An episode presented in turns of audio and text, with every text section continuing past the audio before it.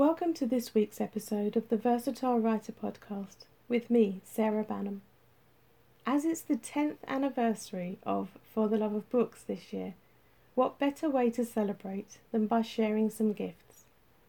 Over the next few weeks, I'll be looking at different aspects of creative writing that I offer as part of For the Love of Books.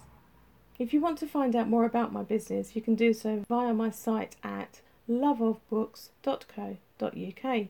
The different aspects I'm looking at are copywriting, ghostwriting, creative writing workshops, and proofreading and editing. The reason I decided to spend four weeks dissecting these aspects of creative writing was because I used to wonder what each of them really was. Over the years, I'd heard them spoken through other people's lips, but hadn't back then realised it was something I could actually do myself.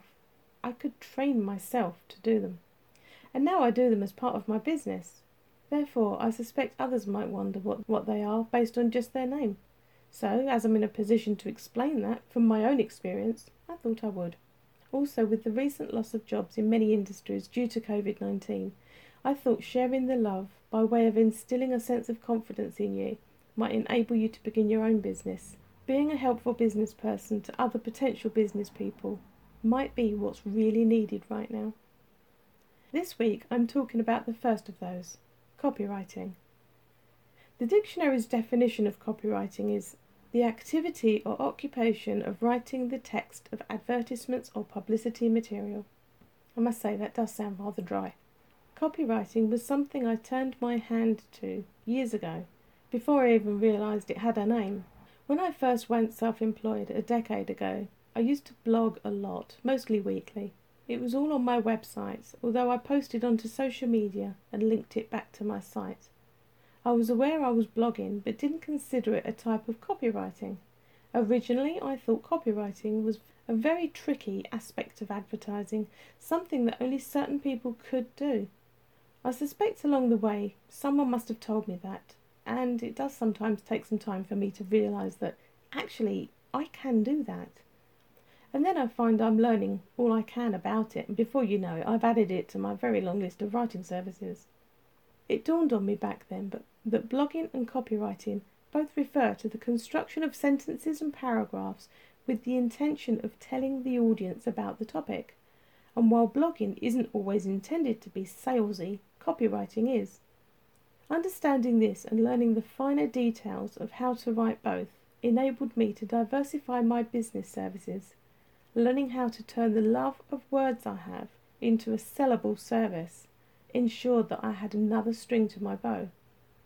That's pretty much how For the Love of Books has evolved. And it's also the underlying message from my podcast, The Versatile Writer.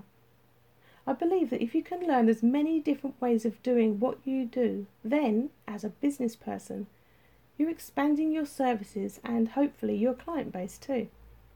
In a nutshell, the point of copywriting is to garner sales for the client. How the copywriter does that, however, takes a bit of skill. If you're proficient in English language and you have good language skills and good written skills, and you've lived a bit of life, chances are you'll know how to convey a message to someone. A lot of the job is down to how diverse your use of language is. Personally, I think it's clear I love words. I have a business called For the Love of Books. My podcast is called The Versatile Writer. I graduated last year with a degree in English language and creative writing. I've written loads of books and published 10 in both fiction and non fiction. I've ghostwritten books for other people. I think it's safe to say, therefore, I have a good relationship with words. If you enjoy words, how they can be used for specific industries and audiences, and you get a kick out of doing it, then perhaps a writing career is for you. Aside from getting the client in the first place, which will probably end up being another podcast somewhere, possibly from me, possibly not, the rest of it is fairly straightforward. First, have a chat with the client and find out exactly what they want.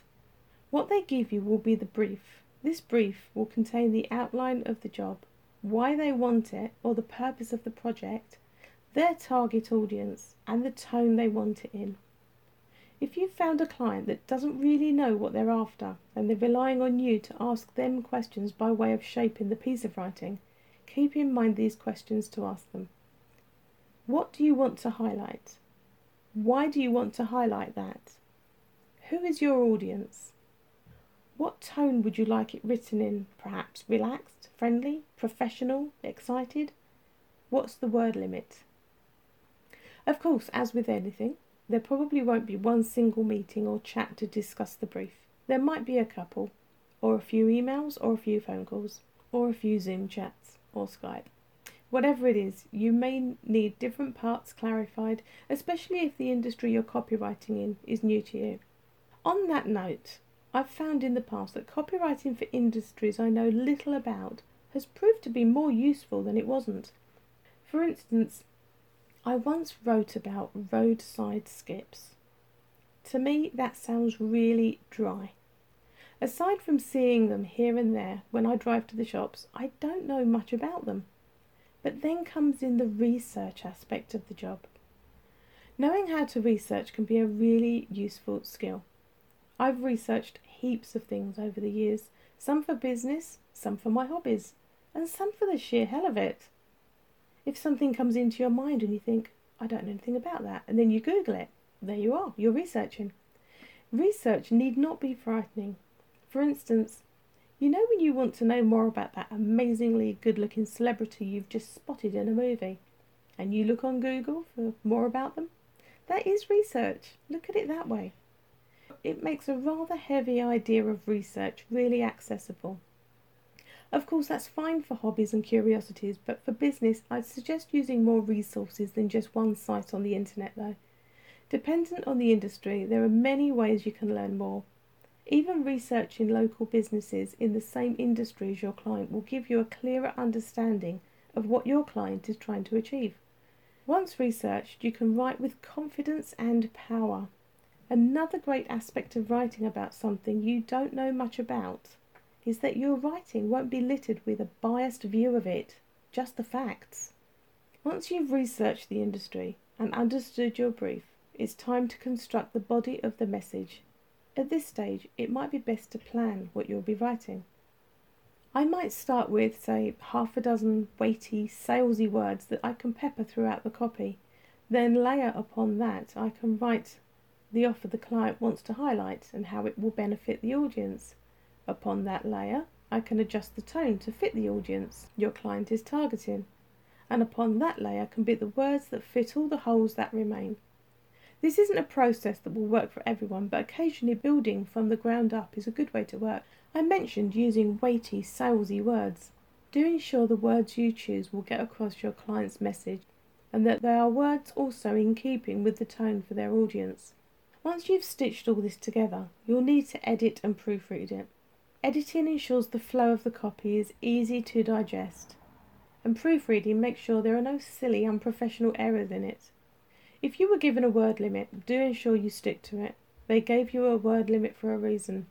It might be because the advert, content, or blog needs to be put into a specific area in a magazine, or on their website, or even printed on flyers. Length of copy may also be a turn off for their intended audience. Too short and it might not get across the message as well. Too long and it might bore the client's pants off. Worse than that, it could turn away potential clients and no business person wants that. Read it yourself and read it aloud too. And then read it again after you've edited and proofread so as to ensure you have fully understood the brief and interpreted it correctly. Afterwards, it's time to send it to your client for their approval.